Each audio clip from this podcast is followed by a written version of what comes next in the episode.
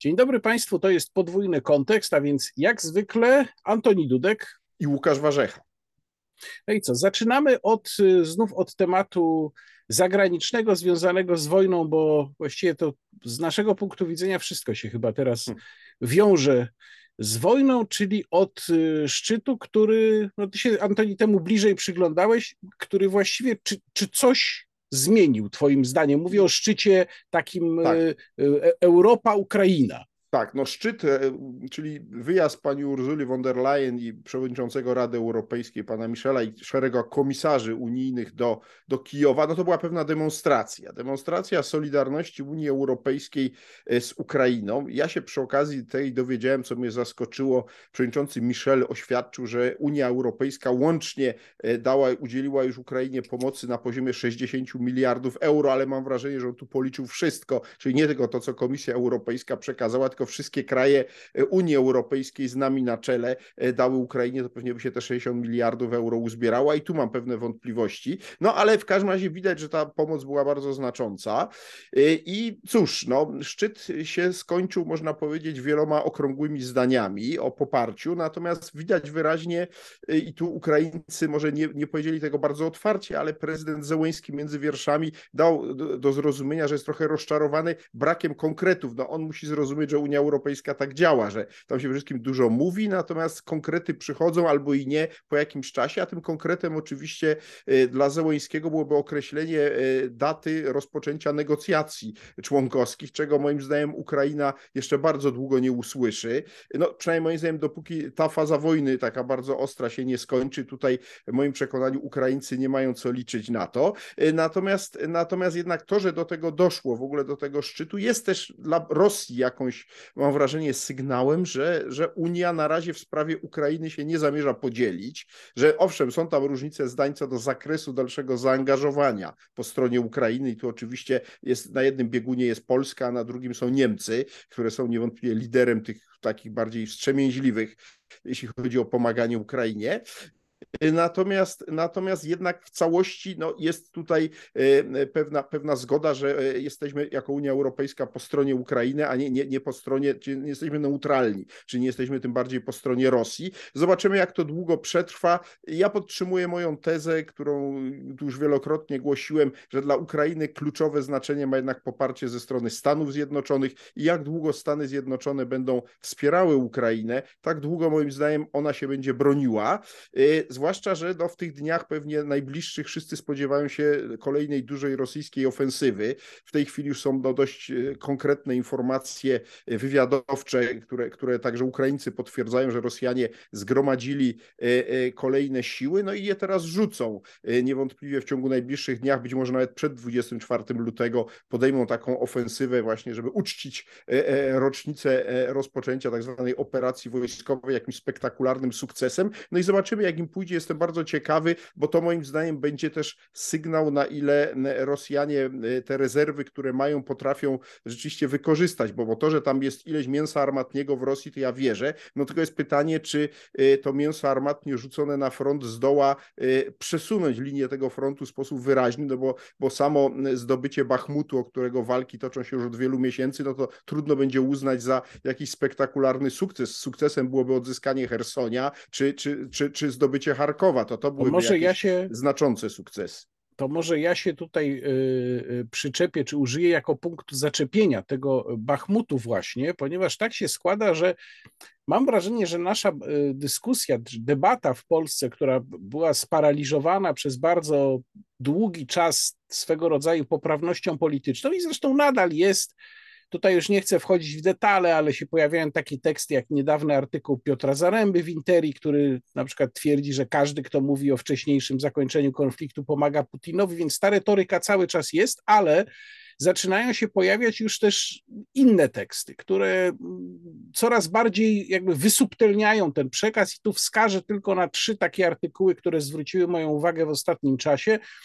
To jest po pierwsze tekst y, profesora Romana Kuźniara w Rzeczpospolitej, po drugie tekst y, Eugeniusza Smolara w Gazecie Wyborczej, po trzecie tekst Marcina Kędzierskiego w Dzienniku Gazecie Prawnej. Wszystkie te trzy teksty, chociaż nie stawiają może spraw tak y, wyraziście, jak na przykład ja to robię w swojej publicystyce, ale zaczynają patrzeć już poza tę retorykę Ukraina musi wygrać, tak bym ją ujął. Czyli zaczynają się zastanawiać y, ci analitycy, czy na pewno trwanie wojny długo będzie opłacalne, czy na pewno jest tak, że Ukraina jest w stanie wygrać w tym maksymalnym sensie, czyli odzyskania wszystkich okupowanych przez Rosję terytoriów. No i raczej odpowiadają, że nie. Tu wszyscy trzej zgodnie odpowiadają, że nie. A powiedziałem o tym Bachmucie jako punkcie zaczepienia, bo to w tekście Marcina Kędzierskiego, który skądinąd no, taką generalnie przyjmuje bardzo proukraińską postawę, mm, znalazło się stwierdzenie, że być może Ukraina powinna się też zacząć liczyć z tym, że w którymś momencie część Ukraińców, zwłaszcza tych mieszkających na zachodniej Ukrainie, dojdzie do wniosku, że no już nie ma sensu dalej wykrwawiać się za Bachmut, który i tak jest właściwie zrównany z ziemią. Więc takie głosy też się pojawiają. I myślę, że mm, ten, ta demonstracja unijna y, trochę niesie ten, y, jakby w, pomiędzy wierszami, trochę też niesie ten przekaz, bo co ona pokazuje? Z jednej strony zgadzam się z Tobą, że pokazuje jedność unijną, ale z drugiej strony trzeba pamiętać, że ta jedność jest oparta na bardzo chwiejnym, pewnym minimalnym wspólnym mianowniku. I jeżeli na przykład mówimy, y, chociaż to dotyczy też NATO, nie tylko Unii Europejskiej, ale jeżeli na przykład mówimy do niedawna o kwestii czołgów, chociaż tu przypominam, że żadnej konkretnej decyzji właśnie nie podjęto. To znaczy, jakby zdecydowano, że proszę bardzo, można te leopardy przekazać, ale właśnie tego konkretu dalej brakuje a potem się pojawia sprawa samolotów, i tutaj już może się okazać, że tego najmniejszego wspólnego mianownika nie ma. Czyli tam cały czas jest takie balansowanie na krawędzi tego, czy wszyscy na pewno jesteśmy zjednoczeni, czy już to się rozpadnie. I, dru i druga kwestia jest taka, że e, jeżeli zaczynamy mówić o ofensywie, która rzeczywiście chyba, chyba nadejdzie, no tutaj, tutaj zdaje się, że nikt się, nikt się nie myli mówiąc, że tak będzie, to ja bym się z Tobą zgodził, mówię teraz o Twoich wcześniejszych wypowiedziach w naszym programie, gdzie mówiłeś, że to będzie taki wysiłek, który ustali bazę pod przyszłe negocjacje. Kto ile jest w stanie osiągnąć? I jak spojrzymy teraz na to, oczywiście my nie znamy prawdziwego stanu przygotowań po rosyjskiej stronie, bo stamtąd nie ma żadnych sygnałów specjalnych. Natomiast ze strony ukraińskiej Znów to jest pytanie, na ile to są wiarygodne sygnały, ale te, które są, no raczej mogą świadczyć o tym, że tutaj wielkiego sukcesu ukraińskiego nie będzie. Znaczy, być może Ukraińcy się jakoś obronią, to znaczy nie pozwolą Rosjanom wejść jeszcze zbyt głęboko na ukraińskie terytorium, ale nie wygląda na to, żeby tam była wystarczająca siła, i tu też się odwołuję do różnych analiz, które czytałem, która by pozwalała y, no, jakoś Rosjan znacząco odepchnąć. Czyli może się zdarzyć, to już tak patrząc w przyszłość dalej, że za kilka miesięcy będziemy mieli moment, w którym rzeczywiście nastąpi, jakiś nastąpi jakaś kolejna próba ze strony Waszyngtonu, bo to on by musiał zainicjować, żeby posadzić obie strony do negocjacji. I w zasadzie bazą do tych negocjacji będzie bardzo podobny stan posiadania, jaki mamy w tej chwili. Że to tak naprawdę znaczy, tutaj... nikt się nie przesunie ani w jedną, ani w drugą stronę. Bo tu bym taki pewny nie był, ponieważ ja uważam, że Teraz rzeczywiście na dniach zacznie się rosyjska ofensywa, którą moim zdaniem Rosjanie przygotowywali od listopada, od momentu jak stracili Hersoń. I moim zdaniem Putin naprawdę tym razem rzuci wszystko, co może rzucić, bo on już coraz bardziej dramatycznie, ja to podtrzymuję, moją opinię, potrzebuje sukcesu. I nie wiem, jak daleko się Putinowi uda dojść, natomiast nie sądzę, żeby mu się udało zająć Kijów i pokonać Ukrainę tą ofensywą. A jeśli tak, to za mniej więcej 2 do 3 miesięcy, czyli gdzieś w okolicach kwietnia e, plus minus, ruszy ofensywa z kolei ukraińska w oparciu o ten sprzęt, który jest w tej chwili Ukrainie przekazywany i będzie przekazywany przez cały jeszcze luty i marzec, a więc w oparciu o te czołgi Leopard i inny sprzęt, amerykańskie e, e, Abramsy czy, czy te wozy e, bojowe, być może też pe, pewna, pe, pewną ilość no, nowej tak przepraszam tak cię, ale z tych Abramsów to tam ma być, zdaje się, 40 i kiedy ja wiem, one trafią ja wiem, na Ukrainę, ja wiem, to w ogóle czasem, nie wiadomo. Ale czasem może się okazać, że król jest nagi, dlatego że to jest dla mnie bardzo interesujące, bo to będzie naprawdę, jeśli chodzi o broń pancerną, pierwsze od czasów Iraku, wojny w Zatoce, wedle mojej wiedzy, ja nie jestem specjalistą od obronności, ale od wielu, wielu lat nie mieliśmy takiego starcia właśnie rosyjskiej, czy właściwie sowieckiej broni pancernej z amerykańską.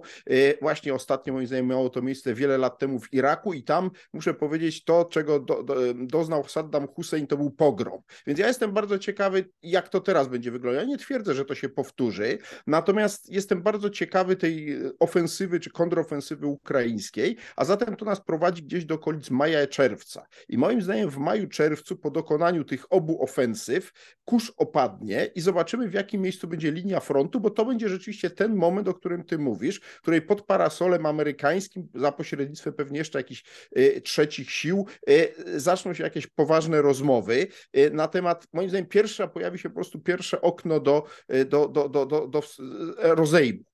Na pewno obie strony muszą te ofensywy przeprowadzić. To jest moim zdaniem już nieuchronne, a wynik, wynik, no cóż, poczekamy, zobaczymy jaki on będzie. Myślę, że w tym miejscu postawmy kropkę i przejdźmy do spraw krajowych i tu bym proponował porozmawiać, no widać, że się nam kampania wyborcza powoli rozkręca coraz bardziej i teraz gdzieś miałbym szukać najnowszych mm, materiałów, że tak powiem, którymi opozycja próbuje zaszkodzić e, obozowi rządzącemu, to moim zdaniem niewątpliwie tutaj e, najistotniejszy w ostatnich dniach jest, e, jak to opozycja nazywa, program Villa Plus, czyli wykrycie, że minister Czarnek jako minister edukacji przeznaczył w pseudokonkursie, nie waham się go tak nazwać z uwagi na to, kto wygrał ten konkurs, 40 milionów złotych na różnych organizacji pozarządowych zajmujących się ponoć edukacją, no, które to organizacje dziwnym trafem e, zajmują się głównie, można powiedzieć, budowaniem zaplecza politycznego dla Prawa i Sprawiedliwości. Tutaj taką symboliczną oczywiście z tej grupy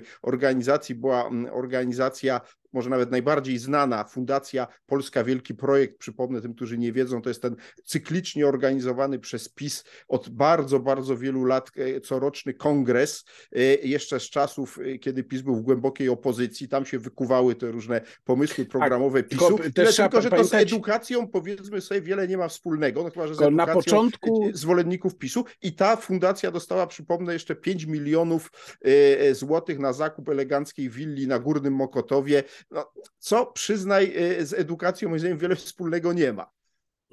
Tylko na początku kongres organizował Instytut Sobieskiego, który zdaje się tu żadnych pieniędzy nie dostał. Potem, po chyba trzech albo czterech latach, przejęła to zresztą w jakiejś takiej atmosferze niezbyt sympatycznej. Przejęła to właśnie Fundacja Polska Wielki Projekt, ale cieszę się, że o niej wspomniałeś, bo ja bym do tego podchodził tak że właśnie Polska Wielki Projekt, wbrew y, temu wydźwiękowi, który się nadaje również tej sprawie, to jeszcze jakoś się broni. Dlatego, że oni rzeczywiście, no może z edukacją nie mają wiele wspólnego, ale oni rzeczywiście coś robią. Można ten kongres krytykować. Ja go krytykowałem w obecnej postaci już od dobrych paru lat, bo to jest tak naprawdę kółko wzajemnej adoracji.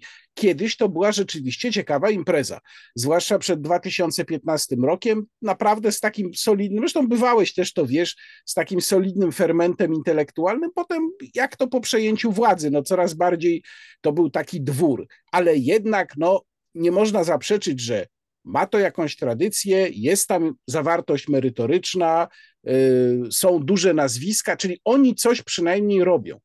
Natomiast jak się spojrzy na te pozostałe podmioty, o których się mówi, zwłaszcza moim ulubionym jest ta fundacja tam Kocham Elbląg, czy jak się jakoś tam nazywa, no to y, dopiero tam widać miałkość i trudność obrony tego działania, tego, tego schematu, który przyjęto, bo tam już naprawdę dalej, głębiej, to trudno znaleźć organizację, która by cokolwiek merytorycznego na serio robiła. Ja miałem takie, przyszło mi takie porównanie do głowy z Wiktorem Orbanem, który, można różne rzeczy o nim mówić, natomiast jedno jest bezsprzeczne. On za pomocą rzeczywiście publicznych pieniędzy wspomógł różnego rodzaju organizacje, takie jak na przykład Kolegium Macieja Korwina, taki mm, uniwersytet, szkołę wyższą w Budapeszcie, wspomógł je e, na przykład przekazując część udziałów w MOL-u, czyli węgierskim koncernie naftowym, takim odpowiedniku Orlenu, który zresztą to MOL wchodzi do Polski, bo oni przejęli część stacji Lotosu. Tak. E, tylko, że on to zrobił w taki sposób, że po pierwsze, to dotyczy organizacji, które wykonują rzeczywistą pracę na rzecz y, tych idei, które są Orbanowi bliskie, i po drugie, chodzi o to, żeby on, żeby je naprawdę zabezpieczyć na moment po y, ewentualnej utracie władzy, ale zabezpieczyć, i to zabezpieczenie jest tak robione, że one w zasadzie stają się już teraz niezależne. Natomiast tutaj mamy do czynienia z takim, no, to jest na, na nawet nie, nie na dużo niższym poziomie, to jest po prostu na żenująco niższym poziomie, bo tam chodzi o to, żeby te idee jakoś mogły cały czas mieć kotwicę, a tutaj chodzi o to, żeby zaspokoić ambicje kuzyna y, y, asystentki posła Ziutka z PiSu, no, który tam ma jakichś kolegów no w słuchaj, terenie i oni muszą ja się uwłaszczyć. Będę, Posłuchaj, ale ja tu będę jeszcze bardziej radykalny tym razem od ciebie. Zwykle jest odwrotnie, ty jesteś bardziej radykalny, jestem bardziej umiarkowany. Dla mnie ta sprawa jest absolutnie skandaliczna, nie tylko z tego powodu, kto dostał te pieniądze, ale także e, i dlatego, że kto te pieniądze przydzielał. Dlatego, że zapewne orientujesz się, że istnieje już od wielu lat coś, co PiS nazwał Narodowym Instytutem Wolności. No, oczywiście. Narodowy Instytut Wolności to jest taka instytucja, którą PiS po, po, powołał do życia po to, żeby wspierać oficjalnie organizacje pozarządowe rozwijające społeczeństwo obywatelskie. I teraz to, że tam daj, dostają tylko znajomi królika, to była oczywista oczywistość, że zacytuję klasyka i mnie by to nie dziwiło. Ale Ministerstwo Edukacji Narodowej, jak sama nazwa wskazuje, nie jest od wspierania społeczeństwa obywatelskiego nawet w pisowskim wydaniu, tylko od wspierania edukacji. W związku z tym, moim zdaniem, jest absolutnym skandalem nie tylko to, że Czarnek wsparł Stowarzyszenie Polska Wielki Projekt, czy Fundację Polska Wielki Projekt, bo ona jest związana z PiSem, ale że w ogóle tego typu organizacje zostały dopuszczone do tego konkursu.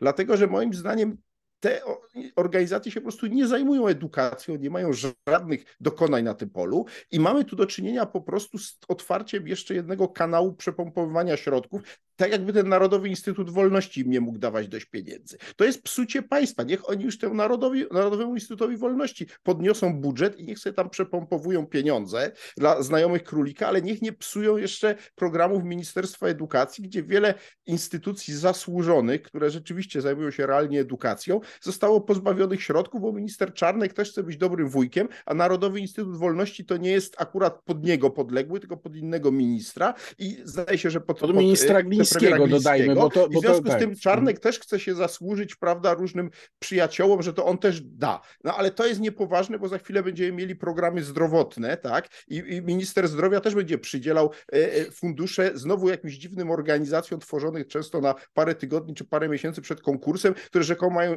że tak powiem, służbie zdrowia e, służyć i będziemy słyszeli, że no tak świadomość zdrowotną rozwijają, bo na przykład mówią w czasie zebrań, że nie tylko trzeba budować, prawda, Polskę od morza do morza i trójmorze, ale też przy okazji nie palić papierosu, bo to jest szkodliwe. No. To, to jest niepoważne, więc umówmy się, warto to odnotować, bo to jest jednak pewien kolejny przykład psucia państwa przez Prawo i Sprawiedliwość, co nie zmienia faktu, że równocześnie oceniam, że nie będzie to miało większego wpływu na nastroje wyborców. Znaczy i tu chcę ale, powiedzieć tak, konkludując, ale, ale... że opozycja, która liczy, że na tym wywoła jakąś falę oburzenia ogromnego przeciwko PiSowi, się przeliczy. Dlatego, że gdyby na przykład opozycja była w stanie udowodnić, że minister Czarnek usiłuje jakiemuś swojemu krewnemu tą willę na Mokotowie przypisać na wieki wieków, to pewnie ludzie by się oburzyli. Ale to, że jakaś fundacja związana z PiSem dostała tą willę, to jest na tyle nieokreślone, e, że to nie budzi takiego oburzenia. Jakby budziło, gdyby złapano rzeczywiście polityka PiSu na ordynarnym złodziejstwie. Tak, Tego ale... nie, nie złapano.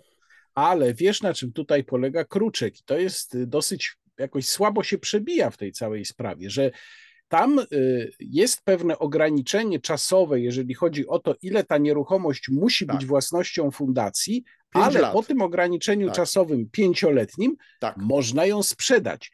I to jest wtedy pytanie, kto zainkasuje pieniądze i czy te Dokładnie. pieniądze ze sprzedaży takiej nieruchomości, która pewnie nabierze wartości przez ten czas jeszcze, e, czy nie trafią do prywatnej kieszeni. To jest pierwsza kwestia, ale to, to mówię, tego opozycja jakoś nie, nie była w stanie wybić na pierwszy plan. Ale jest też druga kwestia, czy drugi aspekt tej sprawy. Mm, ja się zastanawiam, czy tego typu działanie nie zostanie odebrane nie wiem, czy przez wyborców PiS, a może przez niektórych działaczy PiS. E, jako taki sygnał, e, że już niektórzy ewakuują się do szalub ratunkowych, bo wiadomo, hmm. że okręt za chwilę zatonie, czyli jakby trochę powtórka z tej niedoszłej ustawy e, o, o, o zarządach i radach nadzorczych państwowych spółek, która miała też tam przecież u, ugruntować stan posiadania poprzez tę Radę do Spraw Spółek Strategicznych, prawda, na, na 4 lata, a ra, sama Rada na 5 lat. Więc y, y, tutaj może być taki efekt, że po pierwsze ci, którzy się nie łapią na tego typu y, frukta, no, mogą zacząć się burzyć, czyli będzie wewnętrzny ferment w samym Prawie i Sprawiedliwości, a drugi efekt może być taki, choć choć tutaj być może to nie będzie powszechna świadomość, że wyborcy mogą stwierdzić, oni już nie wierzą w zwycięstwo, bo się ewakuują. No tak się ewakuują, to znaczy, że właśnie nie wierzą w zwycięstwo. Więc tu bym widział tak naprawdę zagrożenie większe niż w takim, takim prostym oburzeniu, że rozdają pieniądze. A czy rzeczywiście e, można to tak interpretować i pewnie niektórzy gdzieś na zapleczu PiSu mogą to tak interpretować. Stąd widzę po stronie propagandy rządowej próby jakiegoś wytłumaczenia e, zwolennikom, że to nie jest nic nadzwyczajnego, że wcześniej już to robiono i tutaj właśnie obejrzałem ostatnio w wiadomościach e, taką nieruchomość, pewien zameczek na Dolnym Śląsku należący do Kolegium Europy Wschodniej, które ogłoszono, że to Platforma się uwłaszczała. No ale już abstrahując od tego, że Kolegium Europy Wschodniej nie jest tak związane z platformą jak Fundacja Polska Wielki Projekt z PiSem, tylko że to Kolegium Europy Wschodniej jest czymś znacznie szerszym i tam są we władzach tego ludzie także związani z PiSem, jak choćby profesor Andrzej Nowak, a nie tylko ludzie z Platformy, to przede wszystkim problem polega na tym, że PiS cały czas przekonywał i przekonuje, że jest lepszy, moralniejszy od Platformy, że on takich uwłaszczeniowych akcji nie robi. A tymczasem no, pokazywanie tego zameczku jest mówieniem, no słuchajcie, oni mają zameczek, a my mamy willę na Mokotowie. No, to jest niepoważne, to znaczy ja mam wrażenie, że od pewnego czasu w ogóle PiS, nie mając innego pomysłu na usprawiedliwienie swoich e, różnych wątpliwych decyzji i działań, mówi, ale Platforma robiła to samo. No rzeczywiście, Platforma no to... rzeczywiście w pewnych obszarach robiła to samo, co PiS, czasem inaczej, czasem bardziej, czasem mniej, no ale, ale co to jest za pocieszenie dla wyborcy, który oczekiwał tak zwanej odnowy moralnej? No, ale tego jakby jest... tutaj już nie słyszę ze strony To nie PiS. jest w ogóle, wiesz, ta metoda to nie jest w ogóle nowość, to przecież właściwie jest stosowane od samego prawie początku. Natomiast rzeczywiście jedyny, y, jedyny odwet, jaki PiS zastosował, czyli kwestia zamków w Wojnowicach, bo tak się ta miejscowość nazywa, pod Wrocławiem, jest kompletnie chybiony ze względu na to, co robi Kolegium Europy Wschodniej. Ja akurat y, rozmawialiśmy przed programem, więc wiem, że ty nigdy nie byłeś w tym zamku. Ja byłem y, wielokrotnie, bo tak się składa, że byłem tam i na Forum Europy Wschodniej bodajże dwa razy. A jak wiadomo, z Platformą nie jesteś związany, to chyba wszyscy wiedzą na siebie. Absolutnie. Y, byłem po prostu jako, jako widz i jako zaproszony do dyskusji. To jest taka główna impreza ekspercka dotycząca polityki wschodniej, którą Kolegium Europy Wschodniej imienia Jana Nowaka Jeziorańskiego organizuje od lat. Byłem tam również na mm, innego typu przedsięwzięciach, z którymi Kolegium Europy Wschodniej jest związane. Wiem, jak to tam wygląda w środku, wiem, jakiego typu pracę prowadzi Kolegium Europy Wschodniej. Mieszkałem również w tym zamku, w tym, który tam rzeczywiście można tam wynająć pokój. To, to były oskarżenia, że to jest hotel, no ale to jest fundacja, która w ten sposób na siebie zarabia, bo ona też potrzebuje pieniędzy na utrzymanie tego zamku, więc tam nie ma nic w tym moim zdaniem nagannego. Natomiast te pokoje są w, w każdej takiej sytuacji konferencyjnej przeznaczone dla osób, które na te konferencje przyjeżdżają i zapewniam, że nie jest to absolutnie żaden luksus. Jedną na przykład z dużych wad tego zamku jest to, że tam obcina kompletnie zasięg y, telefonii komórkowej. Tam są grube mury, w środku y, właściwie nie można prawie z telefonu skorzystać, chociaż zamek jest rzeczywiście bardzo piękny. Ale porównywanie tego no, y, jest kompletnie od czapy, dlatego że w przypadku kolegium mamy naprawdę konkretną, trwającą od lat działalność, jak powiedziałeś, opartą na ludziach z różnych stron sceny politycznej, i tam nie ma żadnej, żadnej wątpliwości co do dorobku, żadnej. Kolegium Europy Wschodniej wydaje od dawna swoje pismo, organizuje dużo konferencji. To są rzeczywiście pogłębione, dobre dyskusje o polityce wschodniej robione od lat. Czyli to jest instytucja, która naprawdę działa, ona naprawdę robi użytek z tej swojej siedziby. To nie jest nic dętego, to nie jest jakaś wydmuszka. Więc znając trochę ich działalność, no kiedy zobaczyłem, że właśnie za pomocą tego zamku w Wojnowicach próbuje się tutaj kontrować te zarzuty, no to złapałem się za głowę. To jest po prostu całkowicie dęte porównanie.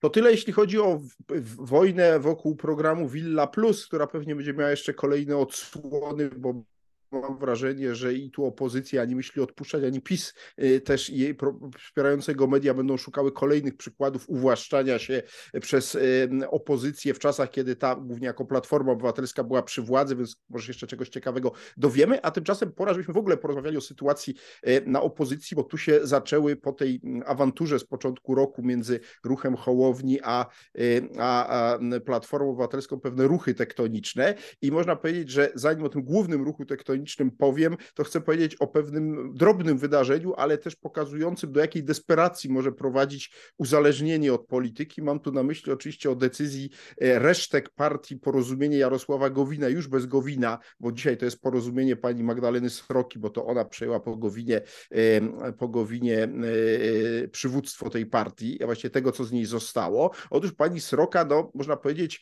e, a właściwie kierownictwo partii, ale na jej wniosek, jakby z jej inicjatywy, porozumiało się i stworzyło sojusz, czy wręcz będzie tworzyć wspólną partię z e, Agrounią e, pana Kołodziejczaka, co trzeba przyznać nawet mnie jako człowieka, który śledzi polską politykę e, od bardzo dawna zdumiało, bo czegoś tak, znaczy bytów politycznie tak od siebie odległych, e, które nagle będą tworzyć wspólną siłę polityczną, ja sobie czegoś podobnego od bardzo dawna nie przypominam. No, kiedyś pamiętam na przykład, jak był taki moment, kiedy e, po wybuchu afery gruntowej doszło do rozpadu koalicji PiSu z Ligą Polskich Rodzin i Samoobroną w 2007 roku, w akcie desperacji Giertych z Lepperem ogłosili powstanie powstanie tak zwanej Ligi Samoobrony, LISA tak zwanego, który jak wiadomo nie dożył długo, bo do zdechł właściwie przed narodzinami, bo e, e, w wyborach już e, obie formacje poszły odrębnie i tak przepadły.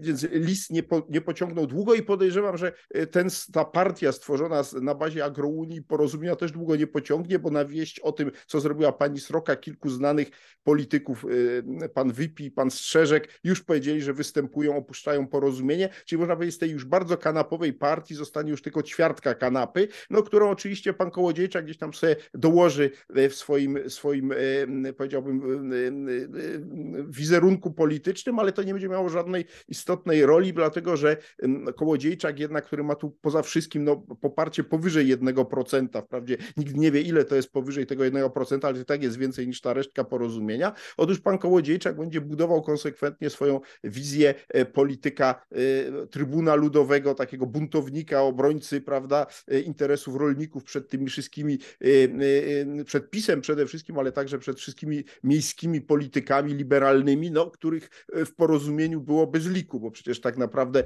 to porozumienie Gowina się prezentowało jako taka mieszczańska, liberalna, centrowa partia, no, która kompletnie z panem Kołodziejczakiem nie powinna mieć nic wspólnego, z obrzydzeniem powinna przechodzić na jego widok na drugą stronę ulicy, a tu proszę bardzo, będą tworzyć jedną partię. Także mówię o tym, dlaczego oczywiście kpiąc, że to pokazuje, jak, jak niektórzy ludzie się uzależniają od polityki, jak nie potrafią się pogodzić z klęską projektu politycznego, bo trzeba powiedzieć jasno, tak mówiliśmy to podsumowując rok, największym przegranym ubiegłego roku był Jarosław Gowin, tak to oceniałem i teraz można powiedzieć los jego partii już bez niego jako lidera to potwierdza po prostu tutaj najwyraźniej zabrakło komuś wyobraźni, jak z godnością zejść ze sceny politycznej i ta próba no, zakończy się po prostu moim zdaniem czymś absolutnie kuriozalnym e, e, i nie wróżę, mówiąc krótko, panu, panu Kołodziejczakowi też w jakichś wielkich sukcesów w najbliższym czasie, natomiast porozumieniu w objęciach pana Kołodziejczaka już jakichkolwiek sukcesów nie wróżę.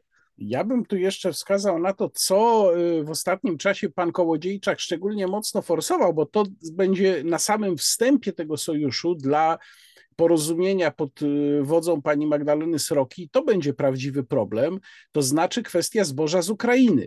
Dlatego, że i to jest rzeczywiście problem, żeby było jasne, to nie jest problem wymyślony przez pana Kołodziejczaka. Naprawdę to, że zboże, jak to, jak to mówią eksperci, tak zwane zboże techniczne, nie, nie to przeznaczone docelowo na mąkę, tylko do, przeznaczone tam na jakąś karmę, że ono miało przejechać przez Polskę, a zamiast tego jest w Polsce sprzedawane, bo jest tańsze od polskiego, to jest realny problem. Natomiast tak. jest to również problem z punktu widzenia mm, no, tej polityki, pod którą, jak się wydawało, większość partii się podpisuje, czyli mm, tam, gdzie są problemy z Ukrainą, to może nie mówmy o tym za bardzo, bo musimy Ukrainę popierać. A pan Kołodziejczak się pod tym nie podpisuje, wyciąga bardzo chętnie ten problem ze zbożem na pierwszy plan. No i tutaj jestem ciekaw, jak się zachowa porozumienie, bo to jednak y, będzie wymagało, gdyby mieli razem nad tą sprawą pracować, no, postawienia się tej oficjalnej polityce wobec Ukrainy. Więc nie wiem, jak oni z tego wybrną, ale też ciekawe jest w ogóle, jaki jest jest plan na to, bo ja też patrzę na to kuriozalne naprawdę przymierze z pytaniem, czy pani Sroka nam coś powie? Jaka rola porozumienia ma być w tym duecie? Bo jaka rola znaczy, ja pana Kołodziejczaka, to ja wiem, ale ja podejrzewam, że będzie się tłumaczyć tak, no, że pan Kołodziejczak ma wpływy na wsi, a porozumienie ma w mieście, to połączymy miasto ze wsią i będziemy tak na dwóch nogach stali. Mniej więcej to w tym duchu będzie. Spójrzmy już na to zasłonę milczenia. Powiedzmy jeszcze o jednym wydarzeniu. Y, y, musimy przyznać naszym widzom, że nagrywamy ten program y, w poniedziałek wieczór, a wiemy już, choć nie znamy jej przebiegu, że na wtorek przed południem została zapowiedziana wspólna konferencja prasowa lidera koalicji polskiej czyli PSL-u realnie Władysława Kośniaka-Kamysza i lidera Polski 2050 Szymona Hołowni, którzy ogłoszą początek współpracy obu tych formacji, jeszcze zapewne nie wspólnej listy wyborczej, ale to ma w tym kierunku zmierzać. I tak oto dokona się coś, co ja prognozowałem już od dawna, tyle tylko, że moim zdaniem odbywa się to moim zdaniem o rok za późno. Dlaczego tak uważam? Dlatego, że gdyby rok temu, w styczniu 2022 roku, te dwa podmioty ze sobą się połączyły, to mogłyby próbować rzucić wyzwanie e, koalicji obywatelskiej i próbować przez cały rok 2022, budując nieco inną narrację, próbować próbować pozyskać część zwolenników koalicji obywatelskiej, e, właśnie taką inną narracją, też antypisowską, ale trochę inaczej sformatowaną. Tymczasem Hołownia liczył, że Tusk się wypali, Tusk się nie wypalił, Tusk umocnił platformę na dwudziestu kilku e, procentach, po czym Hołowni zaczęło to spadać, bo jak Tuskowi zaczęło się e, podnosić bliżej 30%, to Hołowni zaczęło spadać poniżej 10%, bo tu są naczynia połączone. No i teraz uznał, że coś trzeba zrobić, ponieważ nie udało się ta demonstracja y, powiedziałbym, niezależności przeciwko całej reszcie opozycji przy okazji ustawy, nowelizacji ustawy o Sądzie Najwyższym, to teraz wymyślił, że w końcu się dogada z Kośniakiem Kamyszem, no, który oczywiście potrzebuje sojuszu z y, y, Hołownią jak tlenu, bo co i róż w sondażach jego formacja balansuje na tych 5%. Jedynym sposobem, żeby mieć absolutną pewność, że będą znowu posłowie PSL-u w kolejnym Sejmie jest znalezienie sobie silnego sojusznika, no i tym silnym sojusznikiem ewidentnie stanie się ruch Hołowni. A zatem w tej chwili ta konsolidacja konsolidacja oczywiście będzie teraz przedstawiona jako sukces, że oto tam Tusk, prawda, do tego duży, mówi o jednej liście, a my tu, proszę bardzo, zaczynamy realną współpracę, ale realnie mam wrażenie, że ten sojusz, choć mówię, zapewne się skończy wspólną listą, to już będzie tylko sojusz na rzecz przetrwania gdzieś na marginesie całej, całego formacji opozycyjnej, która jest zdominowana przez, przez koalicję obywatelską i to się chyba już w tym roku nie zmieni. Pozostaje pytanie, co zrobi lewica, bo na lewicy też mamy ewidentnie, zaczęła się tam moim zdaniem rozgrywka między tymi na lewicy, którzy jak czarzasty byliby skłonni zacząć poważne rozmowy z Tuskiem na temat wspólnej listy lewicy i platformy, a tymi jak Adrian Zandberg, którzy są temu zdecydowanie przeciwni. Stąd Zandberg przeprowadził taki bardzo ostry atak na Tuska i całe dokonania liberalne, prawda, platformy z czasów, kiedy rządziła, mówiąc, że Tusk się tutaj nie rozliczył z tych spraw, nie, nie wyjaśnił tego, nie przeprosił, więc widać wyraźnie, że idziemy w tej chwili, ja bym y, lokował to na trzy listy, aczkolwiek gdzieś tam wczai się jeszcze ruch samorządowy, czyli tak dla Polski, y, prezydenta Karnowskiego i innych y, samorządowców Platformy, którzy być może się dogadają z Tuskiem, ale być może się nie dogadają, więc tutaj też sprawa jest niejasna. Być może będą próbowali się dogadać z Hołownią i Kośniakiem Kamyszem i to byłoby ciekawe. Gdyby ci samorządowcy, którzy mają też kilka procent, które dzisiaj są liczone de facto razem z Platformą, prze, przeszli w kierunku właśnie Hołowni Kosiniaka Kamysza, bo wtedy by powstały, na, powiedziałbym, na opozycji, no może nieporównywalne bloki, bo Koalicja Obywatelska ciągle byłaby najsilniejsza, ale ten sojusz, powiedziałbym, taki ludowo-hołowniowo-samorządowy byłby już naprawdę, miałby kilkanaście procent to pod 20. To byłoby bardzo ciekawe. Na początek zaproszę y, widzów y, na, również na czwartek na swój kanał, gdzie y, o 19 premiera mojej rozmowy z Marcinem Palade, z którym będę właśnie rozmawiał o, o tych różnych wariantach. Marcin Palade jest dobrze zorientowany w tym, jak wypadają sondaże, a tu się robi bardzo ciekawie, zwłaszcza jeżeli chodzi o ten ruch samorządowy, w którego samodzielny sukces ja kompletnie nie wierzę, bo to się nigdy nie udało żadnemu ruchowi samorządowców w Polsce i myślę, że tu się nic nie zmieniło, ale jako uzupełnienie którejś z tych list, to może mieć znaczenie. Natomiast ja trochę, a nawet może mocno bym się nie zgodził z Tobą, jeżeli chodzi o ocenę tego ruchu y, Szymona Hołowni, bardzo krytyczną i taką powiedziałeś, że to jest tylko walka o przetrwanie.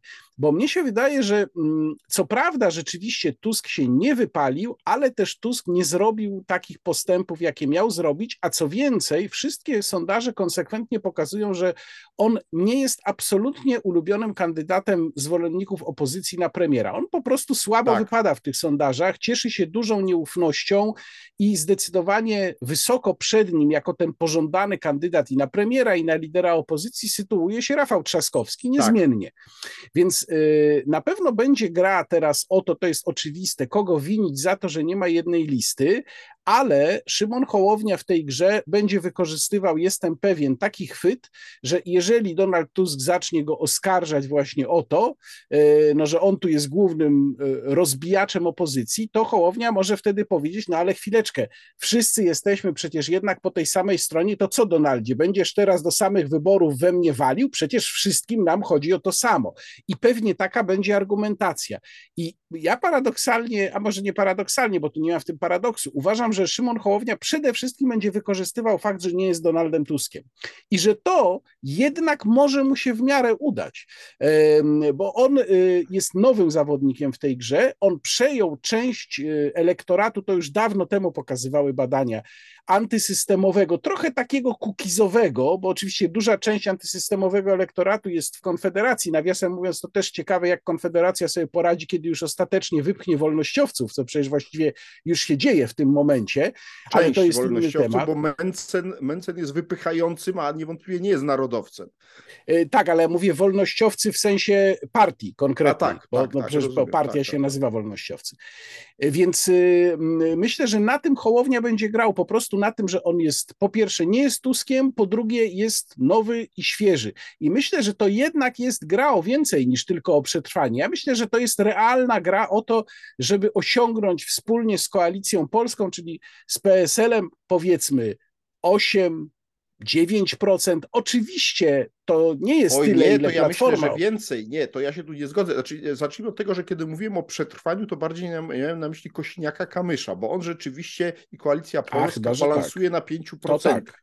Hołownia natomiast oczywiście o przetrwanie nie walczy, bo on nawet samodzielnie ma te 8%, mniej więcej 8-9 w różnych sondażach. Jeśli do nich doliczymy 5 Kośniaka Kamysza, to będzie to już 12-13. No ale, ale to, to się tak nie dopiero, sumuje, to wiemy. No, to, to się nie sumuje, ale zobaczymy jak ogłoszą, że będą współpracować współpracować i tworzyć wspólną listę, to zaczną ich sondażownie sumować i wtedy zobaczymy, ile to jest realnie. Natomiast zgadzam się, że Hołownia oczywiście będzie odgrywał istotną rolę w następnym Sejmie. Nic nie wskazuje na to, że miał przed wyborami się ten jego ruch rozpaść, czy nie przekroczyć progu. Natomiast moim zdaniem, kiedy mówiłem o tym, y, co było wcześniej, moim zdaniem on stracił szansę na równorzędną walkę z y, Tuskiem, którą moim zdaniem miał, gdyby tylko jak Tusk wrócił, y, skoncentrował się właśnie na atakowaniu Tuska, a nie przeczekiwaniu Tymczasem atak na Tuska przeprowadził moim zdaniem za późno. Mówię o tej sprawie głosowania e, inaczej ludzi z ruchu Hołowni w sprawie nowelizacji ustawy o Sądzie Najwyższym, bo to była taka próba wypowiedzenia Tuskowi posłuszeństwa jako temu tej głównej postaci w opozycji. To była taka demonstracja ze strony ruchu Hołowni pewnej niezależności. No ale zobaczymy, co będzie dalej. W moim przekonaniu czekają nas także i po stronie opozycyjnej jeszcze e, kolejne, powiedziałbym, e, ruchy i konsolidujące i odwrotnie, jakby rozsypujące pewne, pewne mariaże, bo na, na przykład ta lewica właśnie, moim zdaniem ona się jest traktowana jako jedność, ale widać wyraźnie, że tam są bardzo różne podmioty, z jednej strony partia Razem, z drugiej strony dawne SLD, to są tak naprawdę kompletnie, e, choć teoretycznie pod szyldem lewicowym, ale kompletnie inne środowiska polityczne, a one też się muszą dogadać między sobą co do miejsc na listach, także mam wrażenie, że może być tej wiosny jeszcze naprawdę bardzo burzliwie, jeśli chodzi o przekształcenia i na biegunie lewicowym, i na biegunie prawicowym, no i oczywiście w centrum sceny. Także myślę, że będziemy mieli o czym jeszcze mówić w kolejnych programach y, z cyklu y, Podwójny Kontekst. A, A ja zabawmy się, to, ci oddam głos to, jeszcze. Tak?